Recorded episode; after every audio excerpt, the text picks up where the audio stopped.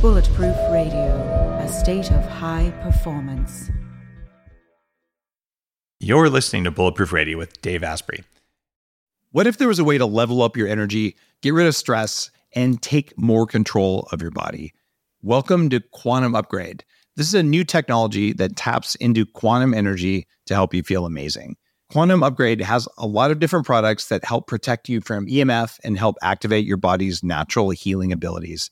You can expect better sleep, more resilience, less stress, and better blood flow.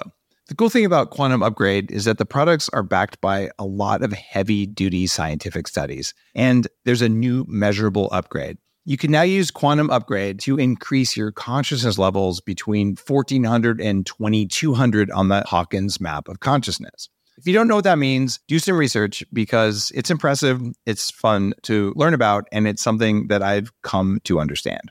Ready to try Quantum Upgrade? Visit quantumupgrade.io slash Dave for a seven day free trial. Everyone's talking about red light therapy beds, and for good reason. There's a company called ARRC LED that's building an entirely new class of LED devices. ARRC LED beds integrate proprietary scanning technology and frequency protocols to shape the delivery of six different wavelengths in dose optimized photobiomodulation. Yes, that's a lot of words, what it is, though, is that photobiomodulation improves the underlying energetics of the cells in your body. And those changes can benefit nearly every tissue and organ and system in your body. You change your cells and you change your life. For more information, visit arrcled.com. Today's cool fact of the day is that nerve impulses to and from the brain travel as fast as 170 miles an hour. We're not quite sure how this might change with more training like, say, EEG neurofeedback or bulletproof mindware. We can be pretty sure, though, that they aren't going to lower it. We do know that the type of electrical stem training that we're using for the biohacking conference in September does increase the size of your myelin sheath, which is what insulates your nerves electrically. If you increase the size of your insulation, it reduces the resistance in your nerves, which in essence means your nerves get faster, so do you, and so does your brain. What if there was a way to feel younger for longer? Well, there is. Your body needs something called the NAD plus molecule to help you age well. When you're young, your body makes a lot of NAD plus, and that helps you make energy. It helps you keep your DNA healthy, absorb nutrients well, and it protects your cells from stress. But once you hit about 30, your NAD plus levels start to drop. The good news is that longevity scientists have found some things that can help, like niacin, niacinamide, and niagen. They help your body make more NAD plus even as you age. All three of these are in an amazing formula called Qualia NAD plus. Check out Qualia NAD Plus risk-free for up to 100 days at neurohacker.com slash Dave15 to save an extra 15%. That's neurohacker.com slash Dave15, Qualia NAD Plus. It's what I use. You're listening to episode 31 of Upgraded Self Radio with Dave Asprey from the Bulletproof Executive blog, along with Alexis Bright on Q&A and Armi Legge for the Biohacker Report. Today's interview is with John Wisor, a sleep expert and researcher who knows a lot more about what you do at night than you do. We talk about some of the latest research on sleep improvement, including the role of inflammation and the use of smart drugs. We close with our biohacker report, where you'll hear a brief summary of a new study that will help you get the same results from a workout program that takes 74% less time. We have a couple announcements today, too. It's my pleasure to announce that the new Bulletproof Cookbook is almost ready. This is something we've been working on for months. It's full of 100% bulletproof recipes and it includes pictures, resources, and everything else you need to eat on the green side of the bulletproof diet all the time. It's called Upgraded Chef. Secondly, Upgraded Aging is now available on upgradedself.com. This is a supplement that's based on a proprietary formula that was just released it targets three different pathways that increase mitochondrial performance, reduce the effects of aging, and even mimic caloric restriction. It's also very neuroprotective, especially for things like glutamate toxicity, which is a major problem if you eat restaurant foods. This is one of the only versions of the supplement you can get on the market today. The chemical itself is called thermally stabilized oxaloacetic acid, and I've worked really hard to ensure that this is the real deal. You can check out the show notes on bulletproofexec.com to learn more, but this is a supplement that I take daily, and it's had a noticeable impact on the way I feel. Now it's time for Upgrade of the Week. Dave, what have you been working on? Well, I recently gave a talk about how to use oxygen to improve my mental performance on airplanes. I'm doing something that's pretty similar to that. By the way, that talk is available on the blog. I'm megadosing on San Pellegrino water. And that may sound a little weird. You know, why are you drinking sparkling water? One, I've noticed that there's an impact by having more CO2. I seem to have different mental levels of awareness but that's a pretty transient effect. What I'm looking for is to get the approximate half a gram of sulfur that's available in Pellegrino. This is one of the only bottled waters that has that much sulfate. There is a theory out there that I'm sort of testing out for myself that says that one of the immunomodulating and very important signaling pathways in the body, perhaps even as important as the nitric oxide pathways, may be the sulfate pathway we know, for instance, that if you get actual sunshine, not just taking vitamin D capsules, but actually being in the sun, you get vitamin D sulfate, not just vitamin D. And we know cholesterol sulfate is the only form of cholesterol that can cross the placental barrier to allow a baby to get the cholesterol it so desperately needs to grow. So it may turn out that all those rumors about San Pellegrino being the source of healing waters may be true. So for a couple months here, I'm drinking a couple liters a day, and I'm just going to monitor and see what it does. I'm quite intrigued. Alexis, what have you been doing? I've been experimenting with protein fasting actually, and I know that you have a blog series coming out about this. So I'm going to ask you to say a little bit more about it. But I've been protein fasting about once a week. I start out with my regular bulletproof coffee in the morning. For lunch, I do vegetables and usually an avocado. If I'm feeling a little peckish later in the day, I'll drink some coconut milk and again, a low protein dinner. Um, usually veggies and an avocado. And actually, I, I sometimes bump up my carbohydrates a little bit more at night but I want to be careful that what I am eating keeps my total protein intake to below 15 grams of protein a day. And do you want to talk more of the theory about why this is good for us? This is something I've been doing for a while too. What you do is one day a week, you just don't eat protein. And not eating protein means really not eating it. There's lots of kind of hidden sources of a few grams of protein here, a few grams of protein there. The idea keep your protein below 15 grams a day. It was uh, Josh Whidden, a friend of mine, who actually pointed out to me that on some of my protein fasting days, I probably wasn't succeeding because I wasn't being too militant about understanding how much protein was in some of the things that I was eating. So I don't do this every week, but I do it often enough to have an effect. This kicks off a process called autophagy, which is something you get from bulletproof intermittent fasting. It's just when you do a protein fast for a whole day, you get a big slug of it all at once. Autophagy is when your cells clean out their uh, own sort of clean out the inside of your cells. It's a repair process that most of us don't really get to experience on a regular basis. You notice a difference right away, like the next day when you do protein fasting.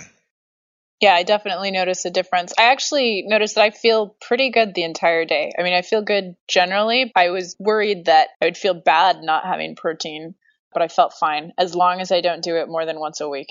Because I did try doing it twice in one week and I skipped the week after that because I just I could just tell my body didn't want to do it again. So it's a tough thing because if, if you're trying to put on a lot of muscle, which is not exactly my goal, I tend to put on a lot of muscle because I'm eating the right foods without the toxins. I want to look healthy, feel healthy, and be strong in the minimum amount of time required. But some people really do, either because they're training for a sport or because they're just trying to bulk up. Protein fasting may not be the right thing for those guys, but for everyone else, it's uh, something that you might want to consider doing, even if you know you're 50 and you just want to feel good. One day a week, eating more fat and no protein is not a bad thing to do. Now it's time for the exclusive interview with John Wisor on how you can improve your sleep.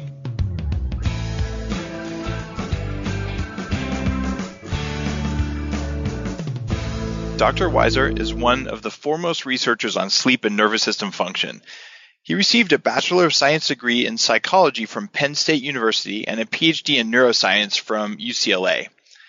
Then he served as a postdoc fellow and subsequently as a research associate at Stanford University School of Medicine. And from 2004 through 2008, he was a staff scientist at SRI International, which is a nonprofit research institute in Menlo Park, California.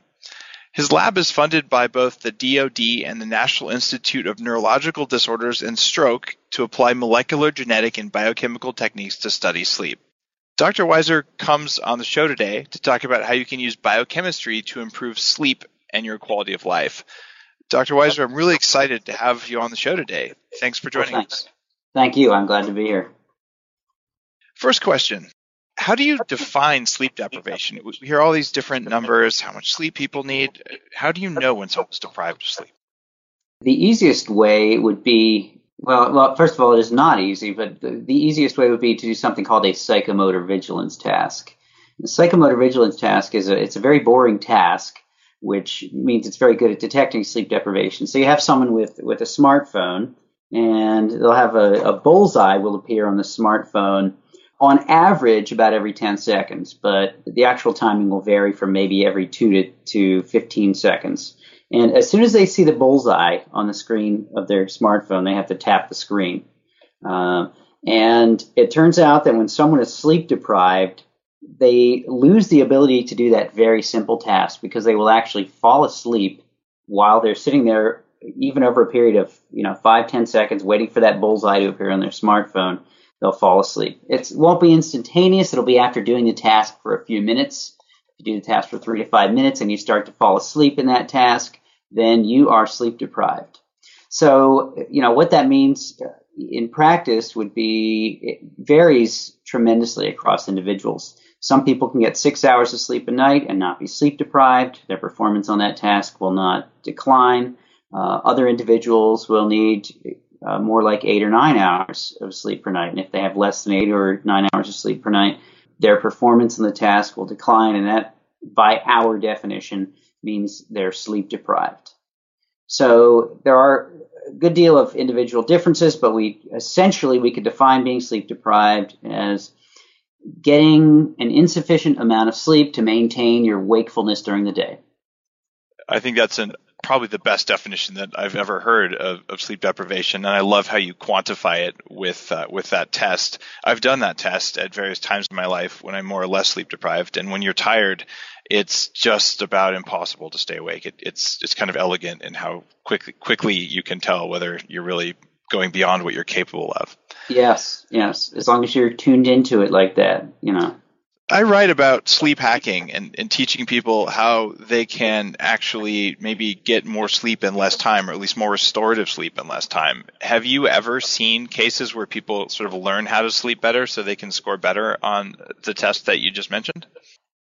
It doesn't seem to be the case that you can do that, at least with, with current technologies, that you could learn it per se. Now, anyone can reduce the amount of sleep that they get to a certain extent because our sleep becomes more efficient. So if you, if it is your custom to sleep eight hours a night and you were to restrict yourself to say seven and a half hours of sleep per night, or maybe even seven hours of sleep per night, um, you will go into the deeper phases of sleep more quickly you will stay in those deeper phases longer, and that does seem to help. So that's sort of a way that you can hack your sleep, I guess. Yeah, yeah. You know, that, and that's just a natural process that, that anyone can undergo. But the ability to do that, to constrict your sleep like that, is is uh, quite restricted. So you know, if you're accustomed to getting eight hours, you could push to maybe seven and a half, perhaps seven. But really, you're beyond that nothing in our biology allows us to overcome this need to sleep. So, and, again, I need to qualify that because there are individuals who can sleep, who actually can survive on six or six and a half hours of sleep per night.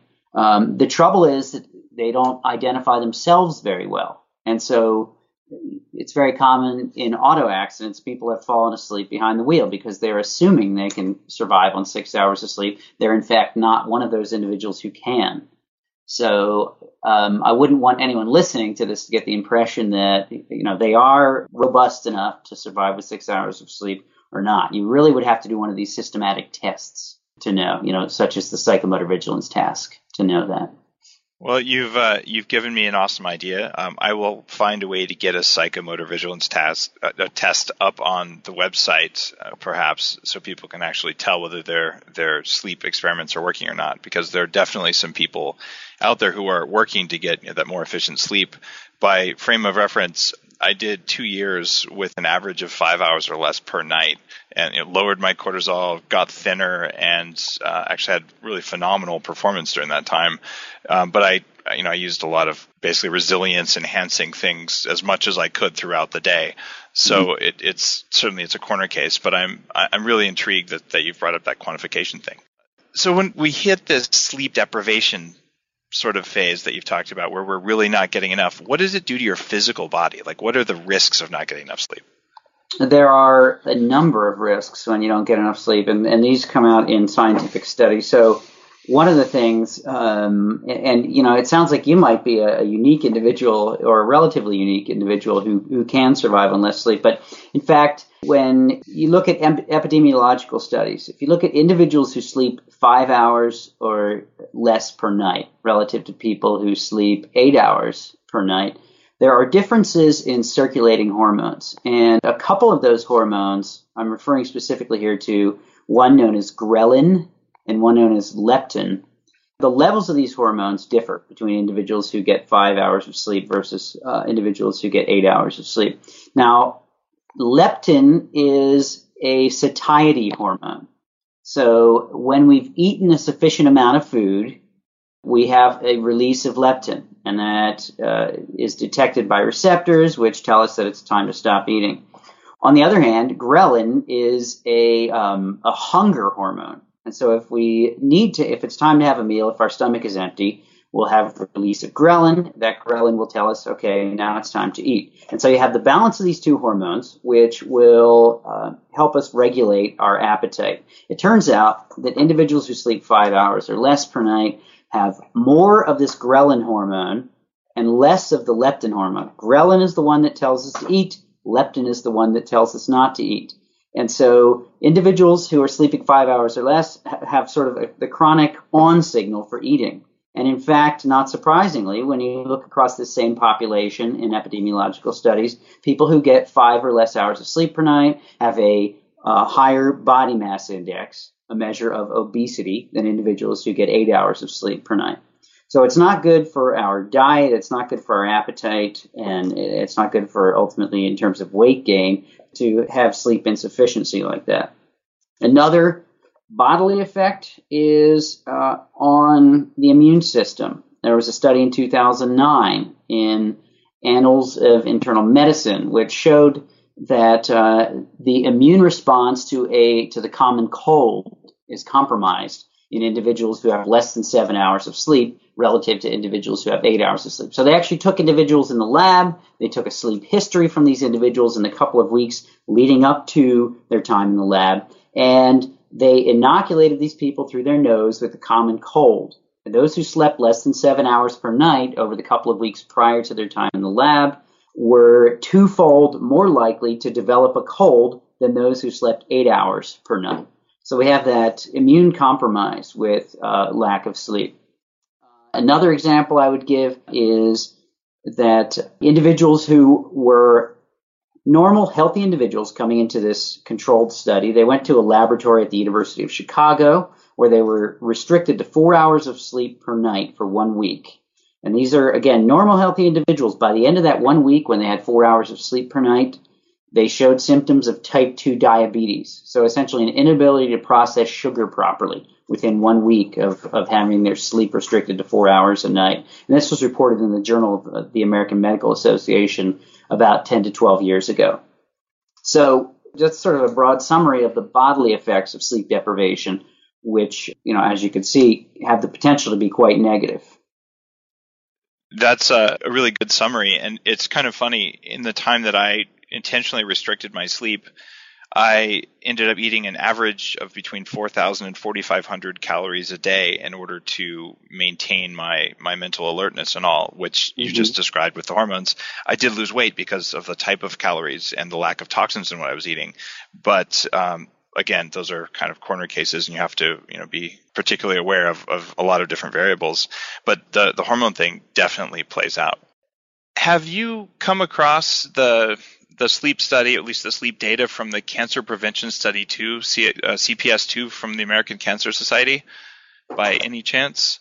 I am not familiar with that. I, in oh. fact, I'm writing it down now because this is the sort of information that uh, I like to seek, like to be I'll, familiar with. What What can you tell me about it? Well, I'll send you a, a link to it, and I, I've blogged about it because it was one of those studies that was really big. It was a million people, and the data was gathered in the 80s, but it was never crunched until someone from uh, UC San Diego went through, uh, one of the researchers there, and looked at the numbers, and it was very granular in terms of hours of sleep per night. And it's interesting because that study showed that the amount of sleep that produced the lowest death rate was actually seven hours per night for both men and women but that the difference in risk between, say, five hours of sleep and eight hours of sleep, that actually people who are sleeping five hours a night were slightly uh, better off from an overall death perspective than the eight hour people. And the researcher was claiming, and you know, I, I'm not anywhere near your level of expertise in, in debunking studies like this, but he's claiming that that no other studies that he had been able to find had enough granularity and a large enough sample size to be able to differentiate between you know six and a half and six hours of sleep, but that this data set was particularly interesting. That is interesting. Now, is this the deaths that you refer to? Is this the death uh, the death rate for cancer specifically? You did mention cancer here. Was it that cancer or just overall mortality? It was overall mortality um, from, and yeah. they also correlated age, diet, exercise, existing health problems, and smoking, and tried to pull that data out. It's mm-hmm. a four year study. So, I mean, it's a huge amount of data, a million people for four years. I kind of like to bring that one up because it's such an outlier and it's so counterintuitive. But my own experience in, in terms of the study that I did on myself, in my own little experiment, not study, but mm-hmm. just sort of makes me scratch my head. So I will definitely get this to you, and uh, I'd love to correspond with you offline about it if you have thoughts, even if it's just you know two sentences like "what a bunch of crap" or "interesting." Either yeah, one's good. absolutely, I would I would definitely like to look into that. I mean, I would say in general, the epidemiological studies point seem to point the other way. That is, individuals yeah. who sleep. You know, once you get below, as you said, eight seven hours. You know, a, a lot of people think eight hours as sort of the magical number if you look at the epidemiology, it's sort of seven to eight is the is the magical zone, I guess. And as you trail off from getting less than seven hours, that's when you do start to see negative impacts in most of the studies that I'm aware of. So this this study would be an exception as far as I know.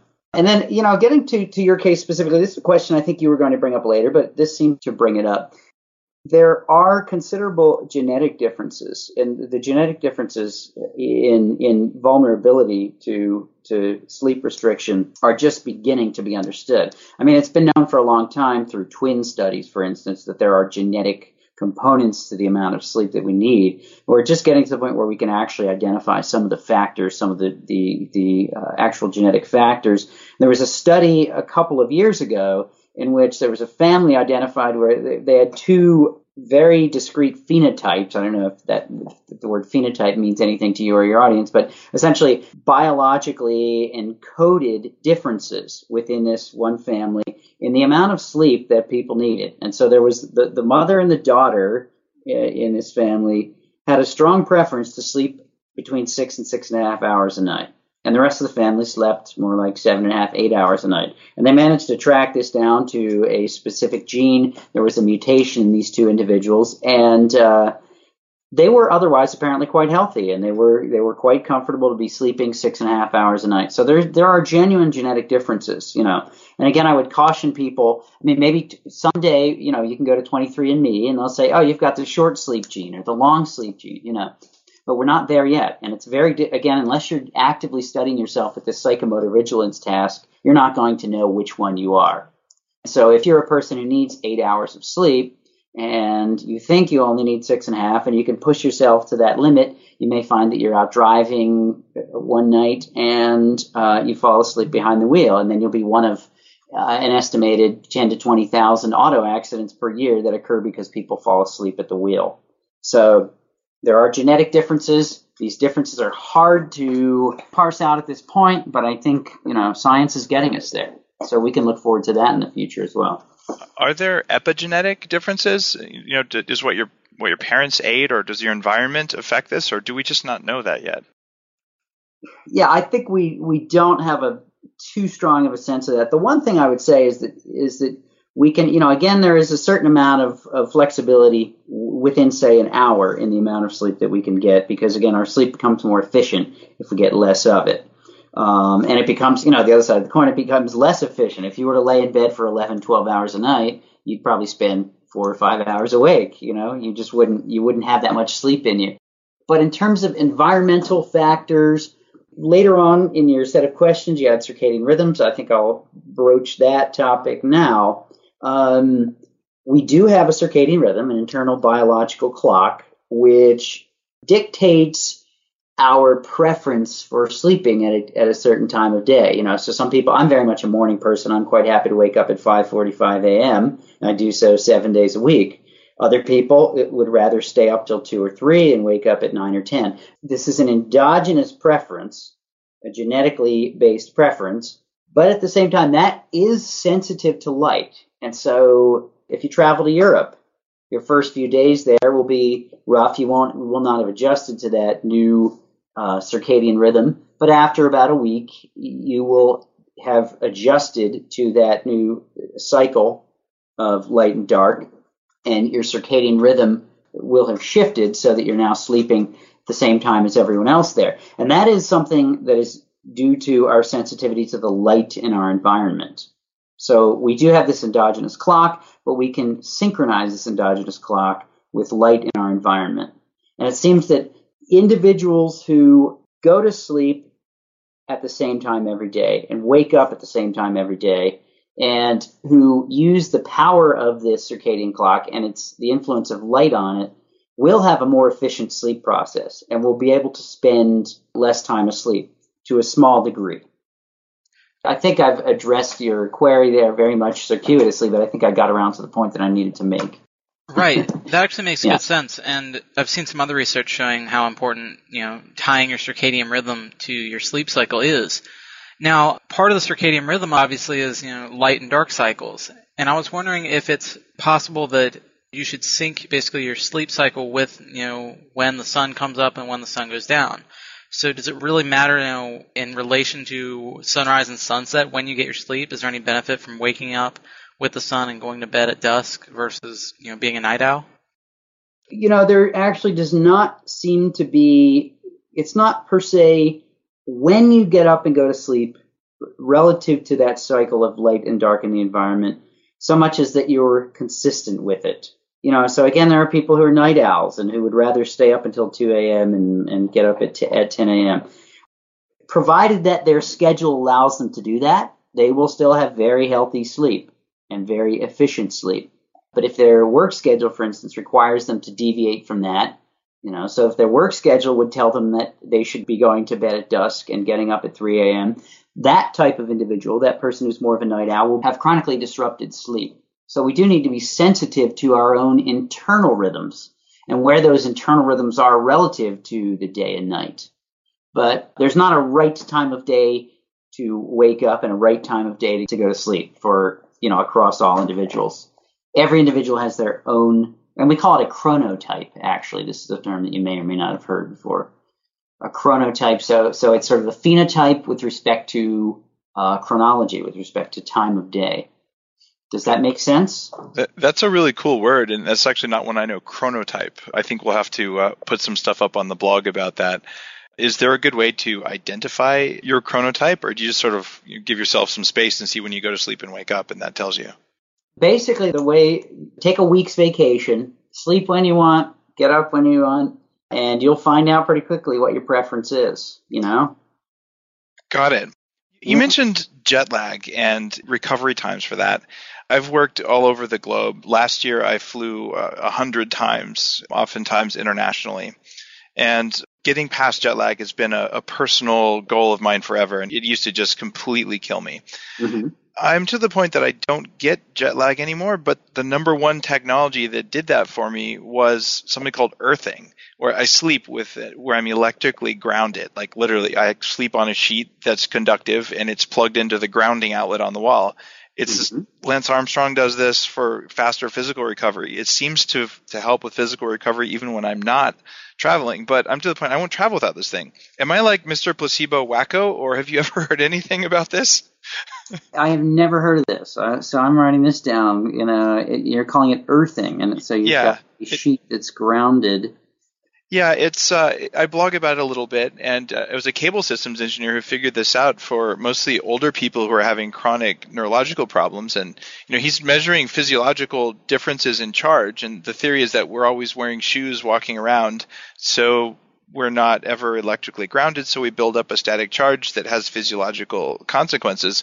But mm-hmm. man, man, I'll take the red eye to England, and if I either walk around barefoot or do yoga in the park for a half hour, uh, or I sleep electrically grounded, I, I literally don't have jet lag. I wake up the next morning at the right time. I feel good. I have one cup of coffee in the morning, and you know, I'm as long as I eat enough fat that day, I'm completely good to go all day long.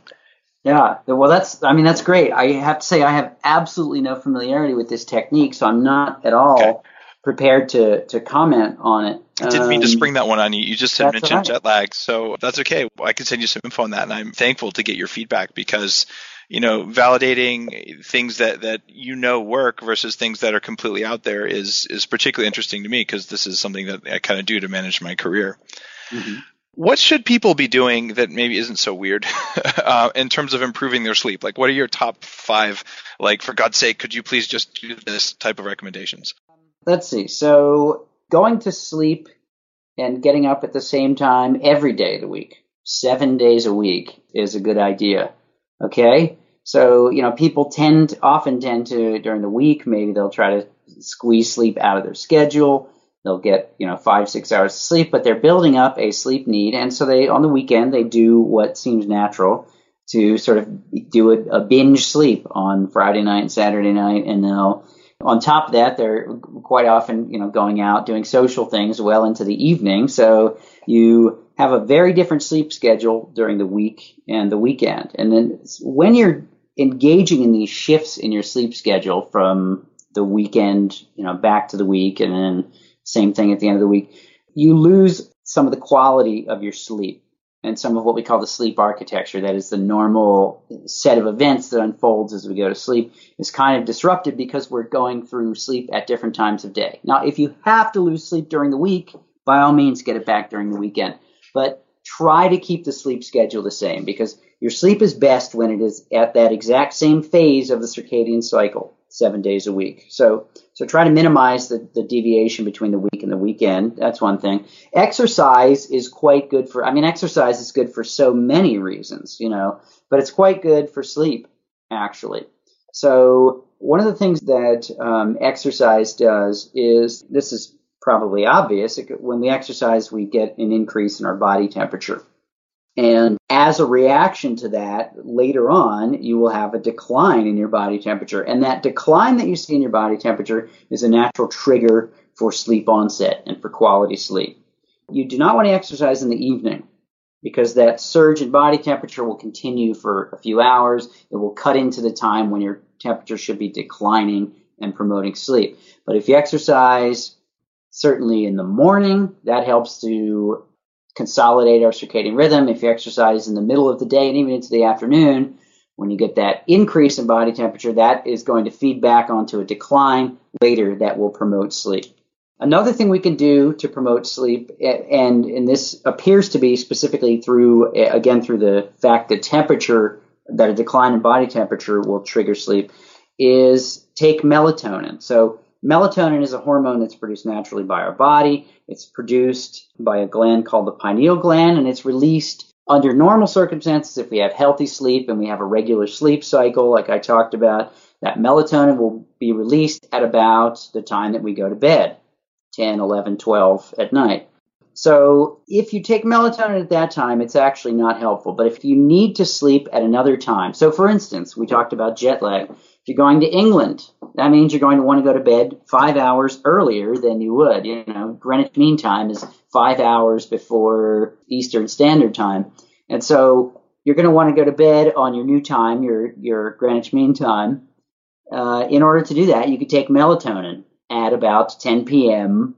Uh, Greenwich Mean Time, you know, and this will trigger your body temperature to decline. This will actually improve your sleep. And the studies on that are very solid. That taking melatonin again, at a time of day when you wouldn't otherwise be going to sleep can be beneficial.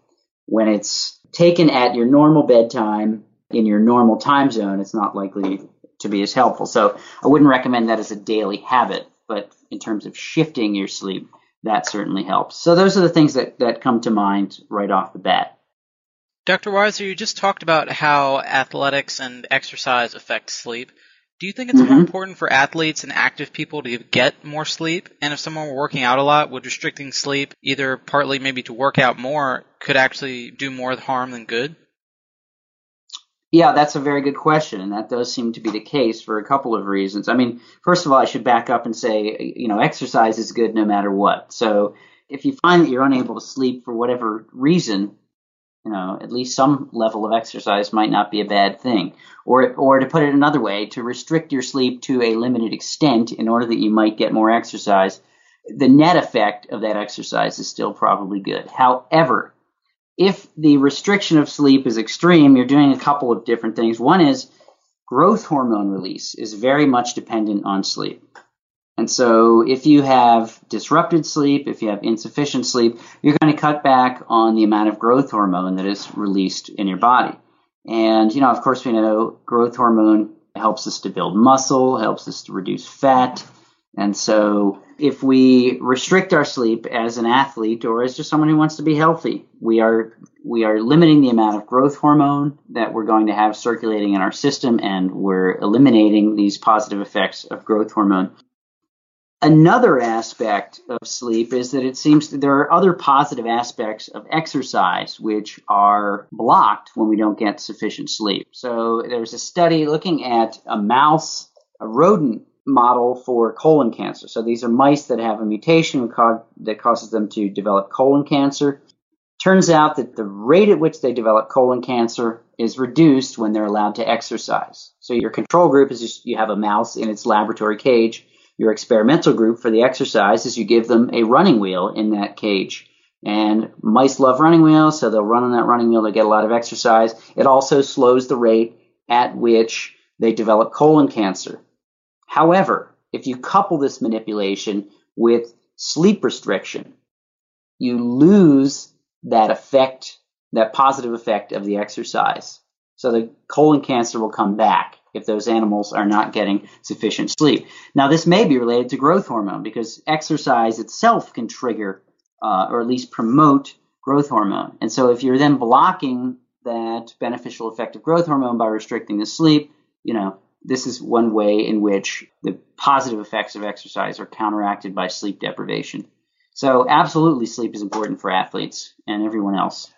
How about specifically kids and, and pregnant women? I have a book about you know what to do for epigenetics before and during pregnancy that's coming out from Wiley this year. I would say pregnant women sleep more as much as your body needs.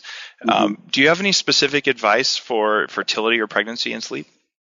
Pregnancy and sleep. Well, I, I have two children, so I know that sleep was very rough for my wife when she was pregnant. I can certainly tell you that. Um, that's that's not i'm not comfortable with that. I mean that's not within my area of expertise okay. so i you know I, I don't have anything specific to say on that. But you mentioned children. I mean you know growth hormone is much more important for children than it is for adults. And you know the amount of uh, growth hormone that's released and the duration of growth hormone release are much higher in children than they are in adults. So sleep restriction would have that much more of a negative impact on on health in children than it does in adults. I mean, I think I'm not aware of any studies on this, and obviously, I think you'd you'd get yourself in in big trouble from an ethical standpoint quickly if you were to try to do a systematic study uh, restricting sleep in children. But you know, it just this is the kind of thing that just makes sense. You know, you have a growing body, you need that burst of, of growth hormone secretion that helps with that growth. Disruption of sleep will disrupt that growth hormone release. So yeah, not good. Yeah. I think that's great advice for any listeners uh, who have kids. Uh, definitely don't uh, don't mess with their sleep. Uh, my kids who are two and a half and four and a half, uh, they oftentimes sleep you know, up to 12 hours. You know, they they take a nap and they sleep what they need at night, and we try not to use alarm clocks. And I, I couldn't agree more. I, I think that's just good advice. So, for us adults out there, here's a big question. Have you mm-hmm. looked at the electrical stimulation, the CES, the Russian sleep machine types of technologies at, at all in your in your work? First of all, I should say that yeah, there there have been published studies on this, and I'm not thinking of my work first and foremost. There's a there's a group out of Germany I'm familiar of that's done transcranial magnetic stimulation and shown that this transcranial magnetic stimulation, which promotes the electrical activity in the brain that's associated with sleep, this type of manipulation improves the performance on uh, memory dependent tasks. I mean, they used a very simple task. They used word recall. So you've got a list of words, you memorize it before you go to sleep. The subjects in the experiment were then divided into two groups. One group were the controls, they just had a normal night's sleep. Another group were subjected to transcranial magnetic stimulation, which induced this sleep, intensified the electrical waveforms of the brain during sleep. And that group, in the, the experimental group that got the stimulation, were able to recall more of the words on the list. So that this came out in the journal Nature about five years ago, and uh, other studies have have backed up this finding in general. So this is definitely a promising technique. From my own perspective, I'm looking at this. I am doing these types of stimulations in, in an experimental setting, but I'm addressing more not to dismiss the practical applications of this. I think they're very real, but uh, my concern is more from a biological perspective. What is that stimulation actually doing to the brain biochemically, metabolically, uh, and in terms of uh, neuronal function? So yeah, I think it's it's absolutely real. I mean, on the other hand, it's the technologies, by my understanding, are somewhat ungainly and awkward. You know, if you have a bed partner, you, they probably don't want you to be sleeping with this big helmet on. There's probably a lot of noise associated with it, and you know, so so good luck getting that one past the bed partner. But I do believe it's real. the the magnetic stimulation there is something I, I'm pretty eager to to play with. And I, I've used, especially if I'm only getting you know, two hours of sleep because I got stuck in an airport and I have to be on stage, stuff like that. I'll, I'll use a CES machine, which runs a small shaped current between two electrodes, um, either mm-hmm. on my ears or on my forehead. And I've actually had times when I sleep two hours and I wake up just feeling like um, amazingly good.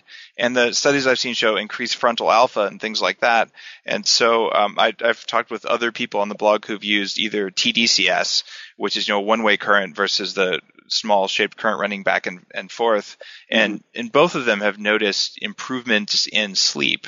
Uh, mm-hmm. but this is it's like how do you monitor sleep with an EEG when you're running your own separate current across the brain? So it, it's always sort of before and after studies. It's never simultaneous. Right. Well, and I mean the before and the after is actually what matters most. I would say. I mean, yeah you know we have we can look at what's going on during sleep but but ultimately i you know why people care about sleep and the science behind sleep is that sleep allows them to function more effectively during the day. So you know when you have studies like the one that i mentioned where you actually see an improvement in daytime performance that's the gold standard you know both from a laboratory science standpoint and from the end user out there in the public again, you know, maybe you could convince a bed partner to let you have a transcranial magnetic stimulator in your bed if it's going to make you more efficient in your workday and more successful in your career. You know, so maybe at least you know one night a week or something. I don't know. The, the trick for me was was it made me do the dishes, and after that, everything worked. there you go. Yeah. Transcranial obedience. Right? Switching gears here, one of the other mm-hmm. big topics of the blog is nutrition and how nutrition can improve sleep. Have you looked at any mm-hmm. evidence showing how nutrient deficiencies, say like something along the lines of magnesium, might impair sleep? And are there any nutritional supplements you think might help sleep? The only supplement that comes to mind, I, I'm not familiar with magnesium. You know, and I saw that question, not being familiar with myself, I went and asked a couple of my colleagues the consensus, at least here, was that uh, there's no strong link between sleep and magnesium. Uh, and the other supplement, which I've I've already mentioned, is is of course melatonin. That melatonin can help sleep because it again it seems to work primarily through regulating body temperature, which is such an important trigger for sleep for us. So, and you know, a lot of the supplements they just don't, you know, I mean, I can't make a sweeping generalization here, but you hear about, you know, St. John's wort and things. It's just hard to get data in well designed laboratory studies that link supplements to sleep. You know, you mentioned the placebo effect before, and there's what there's nothing wrong with the placebo effect. You know, if you are taking a supplement that is not demonstrably bad for your health, then why not take it? Um, but in terms of, you know, as an empiricist, I have to say that when you hear about supplements and sleep, the data are just not very strong, to be honest. Well, then let's go a little past just supplements. And you, in fact, the reason I, I learned about your work was because I was reading a study you did on methamphetamine and modafinil and the sleep wake cycle of mice, mm-hmm. uh, which I'm probably the only person on earth who got excited when I read that um, out of a very small group. But what did you find these drugs did to mice? And do you think those results might be relevant for humans? We're interested in modafinil originally because we wanted to understand the mechanism that it acted. I mean, it was developed as a drug with somewhat ill-defined mechanisms of action. And what we have shown, this is not without its detractors, but I would say in general about the detractors that they are more interested in identifying other potential mechanisms than actually disproving the hypothesis that we put forth for regarding modafinil. And, and what we found in our studies with modafinil is that it acts on, it blocks something called the dopamine transporter. Now, dopamine is one of our neurotransmitters. It is released from a set of cells in the brain. Immediately after those cells release the dopamine, there's something called a dopamine transporter, which is located on the cell, very close to where it's re- where the dopamine is released, and that transporter will actively take the dopamine back up into the cell that released it. So, if you take a compound that blocks that dopamine transporter, such as modafinil or methamphetamine, well, now every time dopamine is released, it's going to be outside the cell for a longer period of time.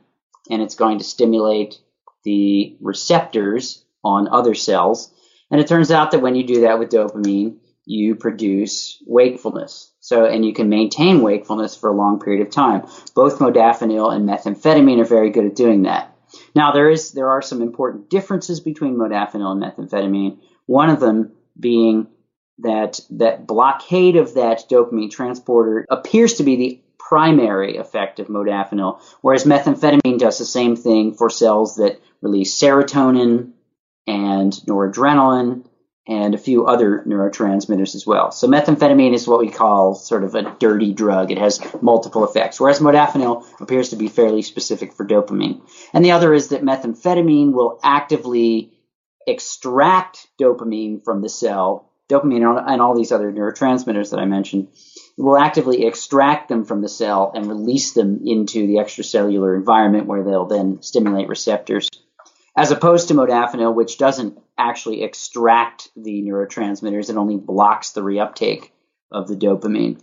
So these were some of the things that we and others have discovered that, namely that this dopamine transporter is required for the wake promoting effect of modafinil. But then we took this a step further and we started to ask, well, okay, so both methamphetamine and modafinil act to block this dopamine transporter how is it that they appear to have differential effects? So, for instance, individuals who are on methamphetamine for uh, extended periods of time will go through a crash afterward.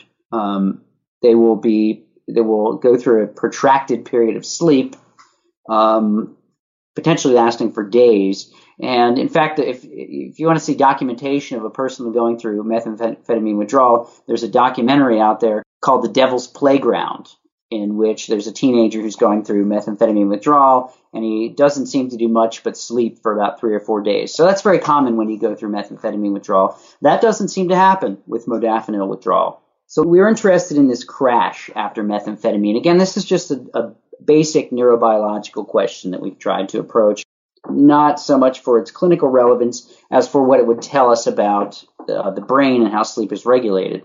What we have shown with methamphetamine in recent years is that it triggers an inflammation reaction in the brain.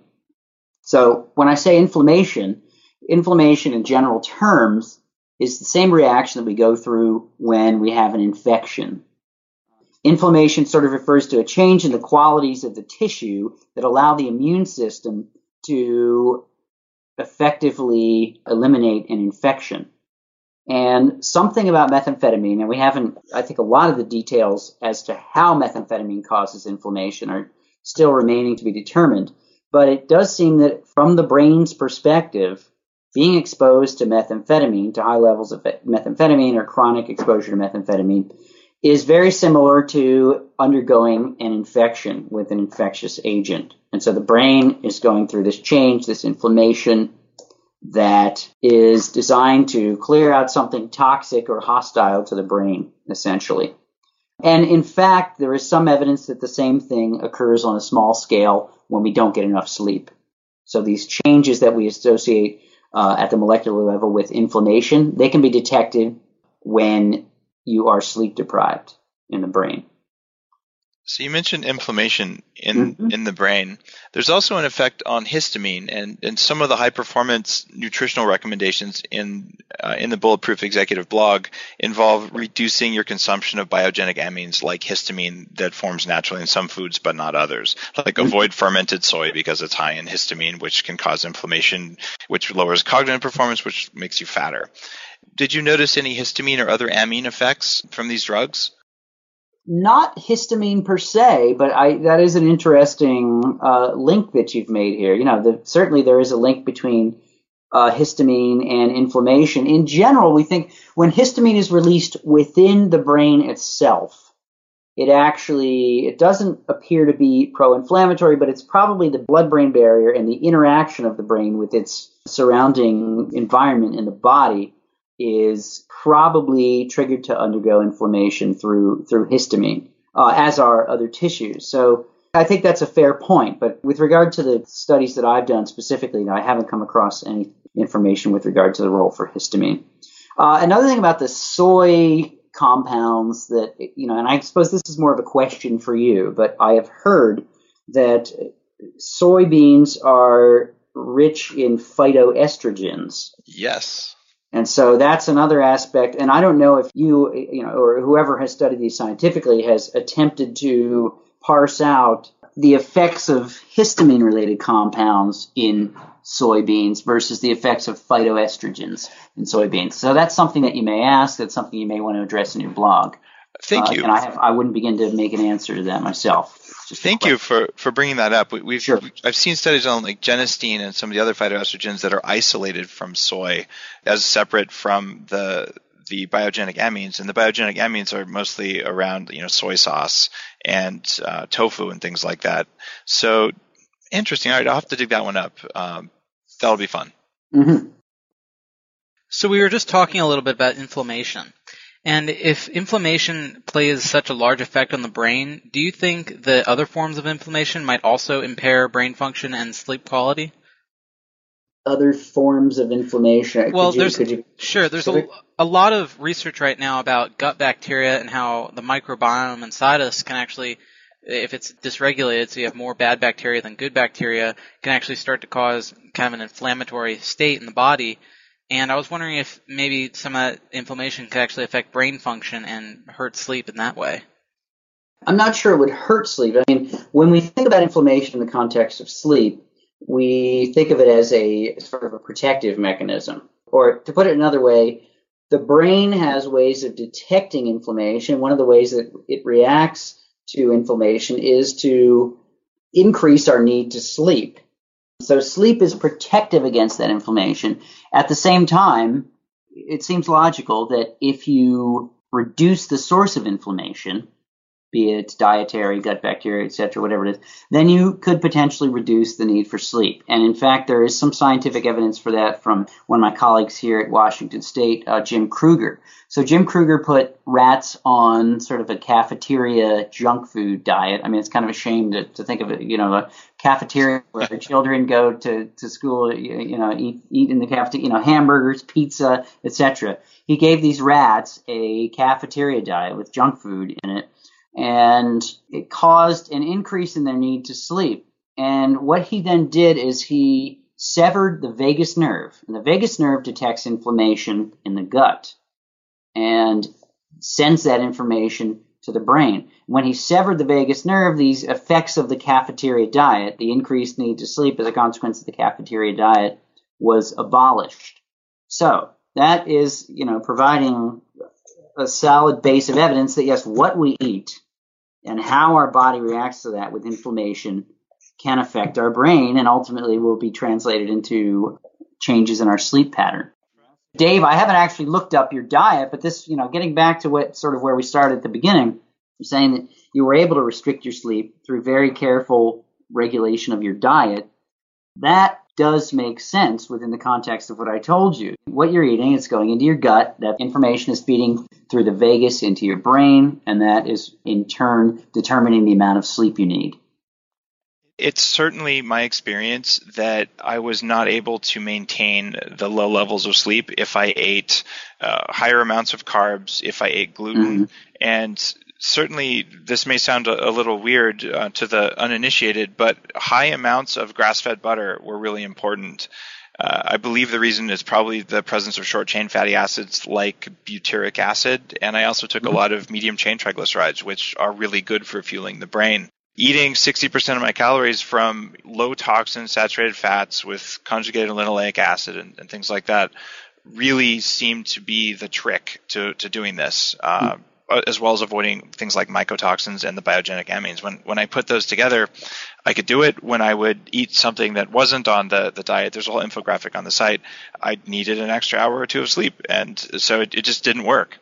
Mm-hmm. Yeah, that's interesting. I mean, it does. All of this does seem to fit nicely into a you know a picture that of, of the diet and how its impact on the gut will in turn impact on the brain for sure. You know, I should be clear, we're sort of stepping into speculation right now. You mentioned butyric acid, you know, that, that has very clear effects on the brain. Whether it would get from your mouth through your digestive system and ultimately through your circulation into the brain in the same form, I have no idea. But if it does, certainly that could promote sleep directly, you know. In fact, if you ever feel like doing a study on people who eat a special diet and the amount of sleep they need, I, am in the top 100,000 websites on the whole internet. So I have lots of followers who would probably sign up and they're already eating the special diet. So uh, I'm a source of, of study subjects if you'd like. Good. I will keep that in mind for sure. Yeah. We have one more question for you, Dr. Wisor. Mm-hmm. At, at, the end of every show, we ask every guest this question. Okay. And it's what are the top three recommendations that you have throughout your entire life, your field of study, or anything else, for people who just want to be as powerful and high performance as they can be in, in all aspects of their life? Like the three most important things that you know. Okay. Well, I, you know, everything I say is to an extent colored by my choice to spend my life studying sleep. So of course it's going to have to do with sleep. At least one of these, uh, one of my ideas, and that I, I would say again, having a regular sleep schedule as much as possible. Try to keep the same schedule seven days a week. Keep that constant routine going so that you will have the highest quality sleep. And everything that we've talked about that needs quality sleep will improve if you can do that sort of thing. Take breaks from what you're doing. One of the things that's been very interesting in sleep research in the past few years is that people have improved techniques for studying the activity of very small regions of the brain when we're awake or when we're asleep, typically through high density electroencephalograms, but there are some other ways of doing this as well. But what is being shown with some very interesting studies over the last few years is that if you use a particular cortical column, if you use a particular portion of your cerebral cortex intensively for a short period of time, that portion of the cerebral cortex will actually go to sleep while you're trying to use it.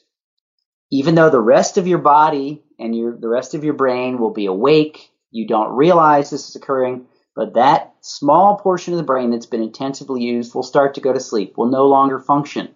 And so whatever this task is that you're doing intensively, your efficiency in doing that task declines because the brain is shutting off in subtle ways that you can't even detect. And so if you take a break, it allows that area of the brain to sort of go through its own miniature sleep cycle. And really, in the longer term, while we do need the overnight sleep for the whole brain to recharge, just taking breaks has an improving effect. And so there's something called, again, we quantify this in what we call the time on task effect. And this is again in this psychomotor vigilance task. If you look at someone's performance on the psychomotor vigilance task, regardless of the time of day, regardless of how tired they are, if you trace their performance during a 10 minute period of time, their performance starts out strong and over 10 minutes it gets significantly worse because we're losing the ability to focus on this task as we spend time on the task. So breaks are important. Take real breaks. Walk away from your computer go outside or somewhere else, do something that you do only during breaks. And I guess I would I would leave it there. And I guess the only other thing would be to reconsider why exactly it is you want to be powerful and improve your performance. But that's more of a philosophical thing. Um, that certainly is. Dr. Wisor, this has been a fascinating interview about sleep. I, I really appreciate the work you're doing uh, to understand, you know, why people are the way they are, and sleep is such a fundamental part of, you know, what we spend our lives on. Mm-hmm. So thank you for your work and thank you for your time on the show. Well, thank you very much. You know, I think what you're doing is actually, you know, it reaffirms to me that, you know, these studies are important and that, you know, these kinds of things can make a difference in people's performance and people's lives. So it was a pleasure for me. Thank you. Dr. Wisor, it was a pleasure talking to you. Thank you very much. Thank you.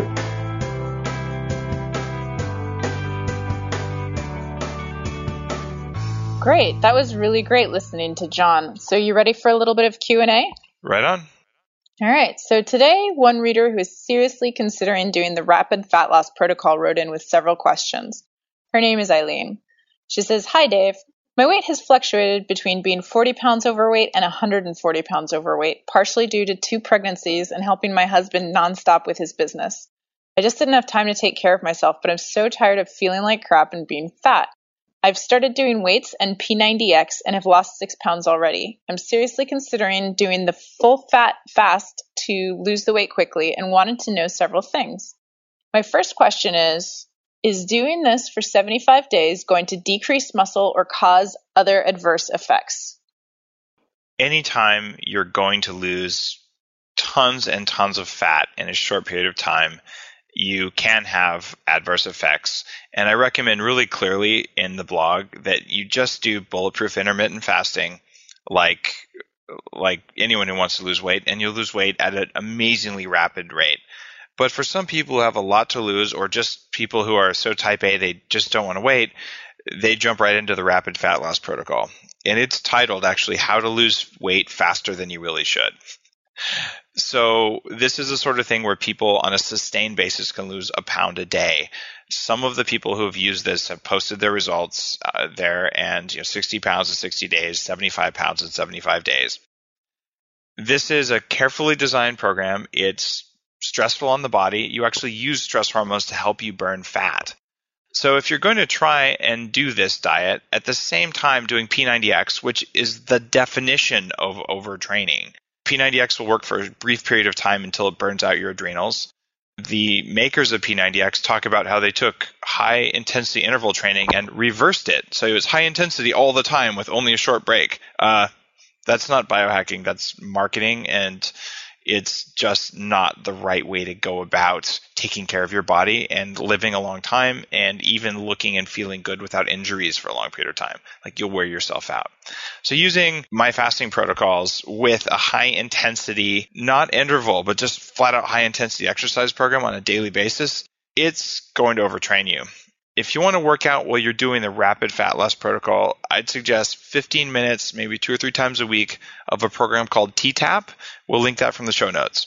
T-Tapp is easier on your joints. It's scientifically designed. It's relatively intense. It's going to tire you out, but it's nothing like P90X. However, you'll notice a big reduction in, especially like the spare tire around the middle. It's a phenomenally effective program. Great. Yeah, I actually started doing T-Tapp a couple months ago, and uh, I really like her program.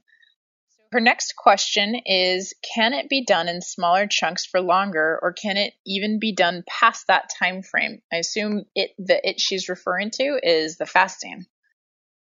There are people who have done, you know, even full fasting without food at all for months at, a, at months at a time, although they tend to get really, really sick. This is not a food-free fasting, and I recommend that at least once a week, and sometimes, especially for women, probably twice a week, you want to do a carb refeed. So as long as you're doing your carb refeed on a regular basis, and you're monitoring your health, it can be done for longer, but you really should get, you know, your liver tests done. One of the problems that you run into when you're losing tons of weight is that the body will store things like mercury or mycotoxins or dioxin or other environmental toxins in fat cells. If your liver doesn't have enough energy to oxidize these toxins, then they have to get stored somewhere or they go into your brain. So there's a bit of a problem here if you are full of toxins and you do this month after month and you lose your 140 pounds, if those 140 pounds contained a lot of toxins, you will need to be detoxing along the way and you may want to take some breaks. I actually recommend that you eat on the green side of the bulletproof diet, do the bulletproof intermittent fasting, and because you're a woman, by the way, see my blog post on women and paleo and intermittent fasting. You may actually do better if you, even on every day of the intermittent fast, you have a few carbs before bedtime. For you, your job is to not overtax your adrenals while you're trying to lose your weight. Great. And uh, her third question is Once I stop fasting, will eating make me gain weight slash lose muscle? And will it have adverse health issues even if I eat paleo organic? There are no guarantees with anything like this. I'm not a medical professional and your results may vary. I can tell you for myself, you know, I've lost 100 pounds and kept it off for a very long time. And for the people that I've spoken with who've tried these types of protocols, they do tend to gain a small amount of weight back, like, you know, a few pounds, which is very normal because when you start eating some carbs, you gain water and glycogen. But for the most part, they're able to keep the weight off if they stay on a paleo style diet. It doesn't need to be carb limited. If as soon as they lose their weight, they celebrate with pizza and cheesecake, yes, it comes back, you know, the weight comes back. That's what happens. You need to eat a low toxin diet that's biologically appropriate. That's just how it needs to be. In terms of other adverse effects, as long as you don't have pre existing conditions, I haven't heard about any problems, but that doesn't mean there won't be any. The safest and best path is to do bulletproof intermittent fasting because you're a woman to have some carbs in the evening, basically before bed, maybe a tablespoon or two of raw honey. But if you want to lose this much weight, it does work. And if you're going to do it, you should get your liver panels done. You should take the liposomal glutathione, which will help to protect your liver. And you should not abuse your body with high intensity exercise while you're trying to lose this much weight you're spending all of your metabolic energy and reserves on dumping the fat, oxidizing the toxins. You don't need to add to your burden any more than you already have. The good thing is, if it works the way it's worked for me and for other people who really want to shed weight, this doesn't take very long. You will feel hungry some of the time, but anytime you're hungry, you can always have more bulletproof coffee and your body will be 100% in fat burning mode and it'll burn the fat. You'll probably feel really good too after the first week or so. Her next question is Will there be days that suck? What can I expect? I need to drop 100, though 120 would be better. It sounds like she's really motivated to lose this weight.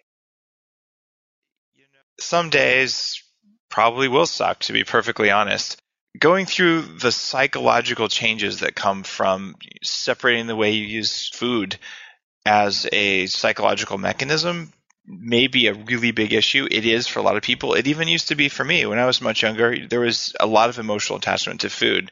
I look at food now as you know a source of fuel and energy, uh, and I take great pleasure in eating the best food I can find. But I also can go 24 hours without eating, and I don't feel like I'm going to die or that no one loves me the idea that you need to understand your own psychological makeup there is really important.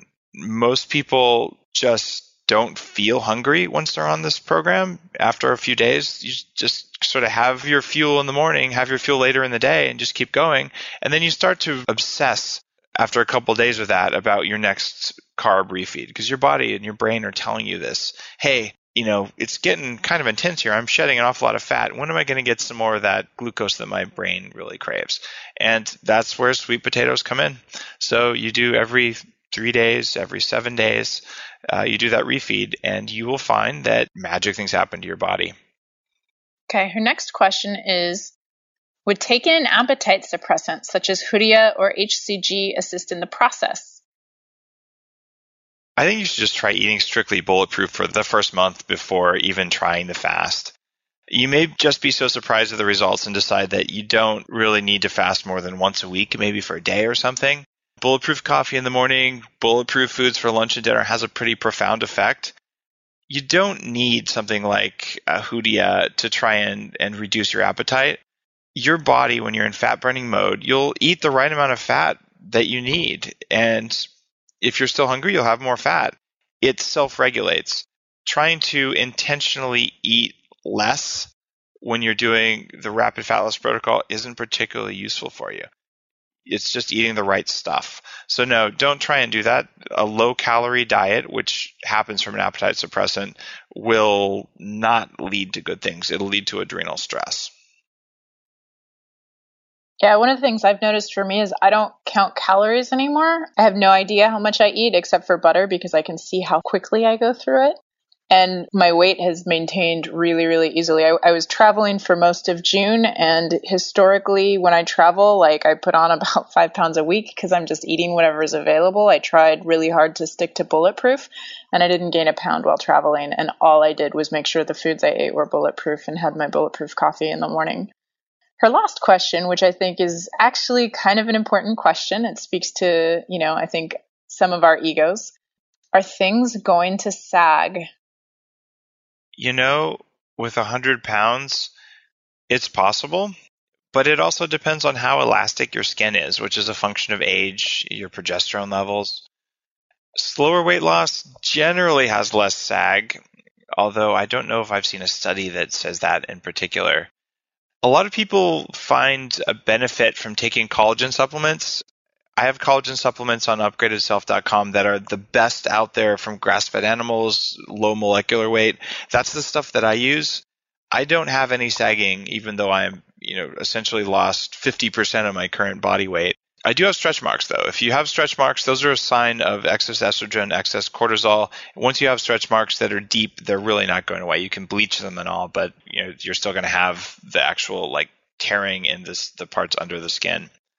So if you're concerned about it, what you should start doing now is taking collagen. You should make sure your hormones are right, and you should do something called dry skin brushing on a daily basis. This is a stiff bristle like a boar bristle brush. You rub it all over your body, and it actually assists more than you would imagine in detoxing the body. It helps to keep your skin firm and taut. And then one of the best things, and I know that this works because Zach, who lost 75 pounds in 75 days, is a huge fan of it. This is the Bulletproof Vibe, the vibrating platform that we've got on the site. You stand on the thing for about 15 minutes a day. It assists with lymphatic flow and weight loss. In fact, that would be the best exercise you could do on a daily basis if, if you were on the rapid fat loss protocol.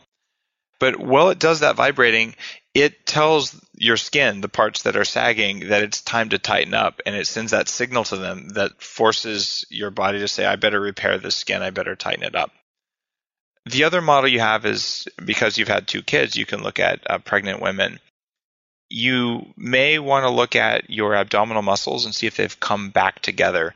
There's a medical term whose name I already forgot that describes a lot of women, including my wife actually, who have a hard time bringing their abs back together. And until you do that, getting the sag gone all the way is hard to do. But for you, it sounds like getting the fat off first is the big problem. And secondly, it's going to be what you do uh, with the muscles themselves. Cool. That was a very thorough answer. I have actually one more question. Would vitamin C help at all in, in supporting the skin's natural elasticity? You know, that's a really good question. That's an oversight on my part. It turns out vitamin C is one of the things that forms collagen in your own body. So if you're short on vitamin C, it's hard for you to form collagen. If you're supplementing with collagen, it's easier for your body to put that into collagen, but you ought to be on vitamin C.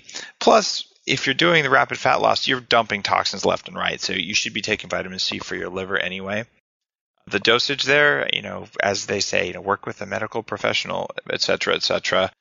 I am a fan during this type of thing to take several grams a day up until it almost gives you diarrhea. That much vitamin C is pretty darn amazing for fighting infections, and you're putting your body through an awful lot of stress by losing a pound or two of fat a day. So, vitamin C is something that will help you there. I would definitely up the C. Great. Thanks so much, Dave. And Eileen, good luck. Let us know how you're doing.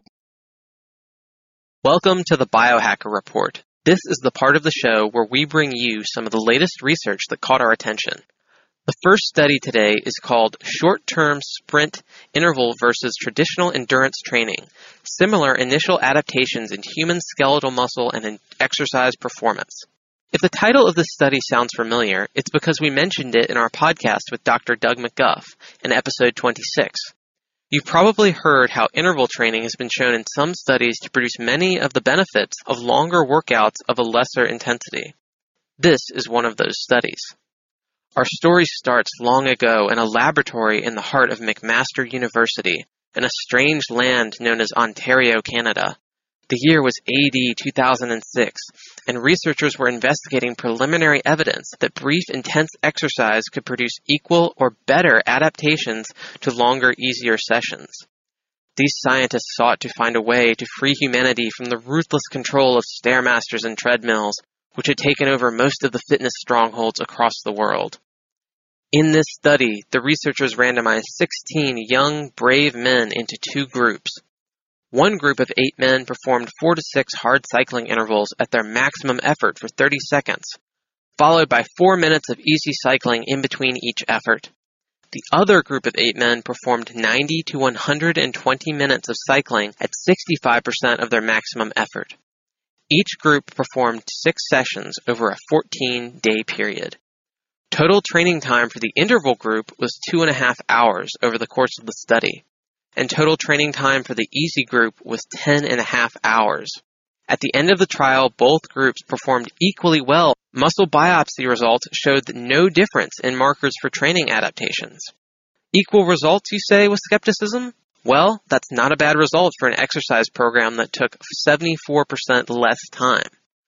Before you get too excited, though, this story has a few hidden twists. The subjects were described as active, which in this case means they exercised at an easy pace three times per week. This means it's unclear if these results apply to people who are already well trained. The study was also a fairly small sample, which means it has a greater chance of producing a false positive. There was no group that did both intervals and steady state training, so we don't know if a combination of both easy and hard sessions might be even better. The study only lasted a short duration, so it's unclear if these results would continue over time. It could be that if the study had continued, exercise may have needed to be a different kind for everyone to continue to improve. The subject's performance was measured with a time trial, which is good if you're trying to improve your performance for an endurance event. However, almost all competitive endurance athletes use a mix of intervals and longer, easier sessions, as well as race pace workouts, this means that the study doesn't necessarily prove intervals are always better than steady state workouts for improving performance, but they're probably better than just long workouts, at least for short time trial events. Despite these small limitations, this is one of the first well designed studies of the era to show that interval training can be just as effective for semi active people who want to look good and be healthy in as little time as possible. For those who want to push the boundaries of fitness, this protocol is probably not for you if you want to lose fat, not lose your breath climbing the stairs, and be able to sprint across an airport to catch a flight, all the while maintaining a day job and raising a family, this study supports the idea that you don't have to devote endless hours to exercise each week. You just need to work out harder. The Nobel researchers were awarded for their efforts in this study by having their research published in the prestigious Journal of Physiology, where the full text is still available to this day on PubMed, as well as a link in the show notes to this episode. If you want to get as fit as possible in the least amount of time, focus on intensity first and duration second. Because that was a longer study, we're only going to cover that in our biohacker report today. If you enjoyed the show, the best way you can support us is to leave a ranking on iTunes. It helps more people find the show, which changes more lives. Thanks a lot for listening to episode 31, and I hope you join us again next week on Upgraded Self Radio.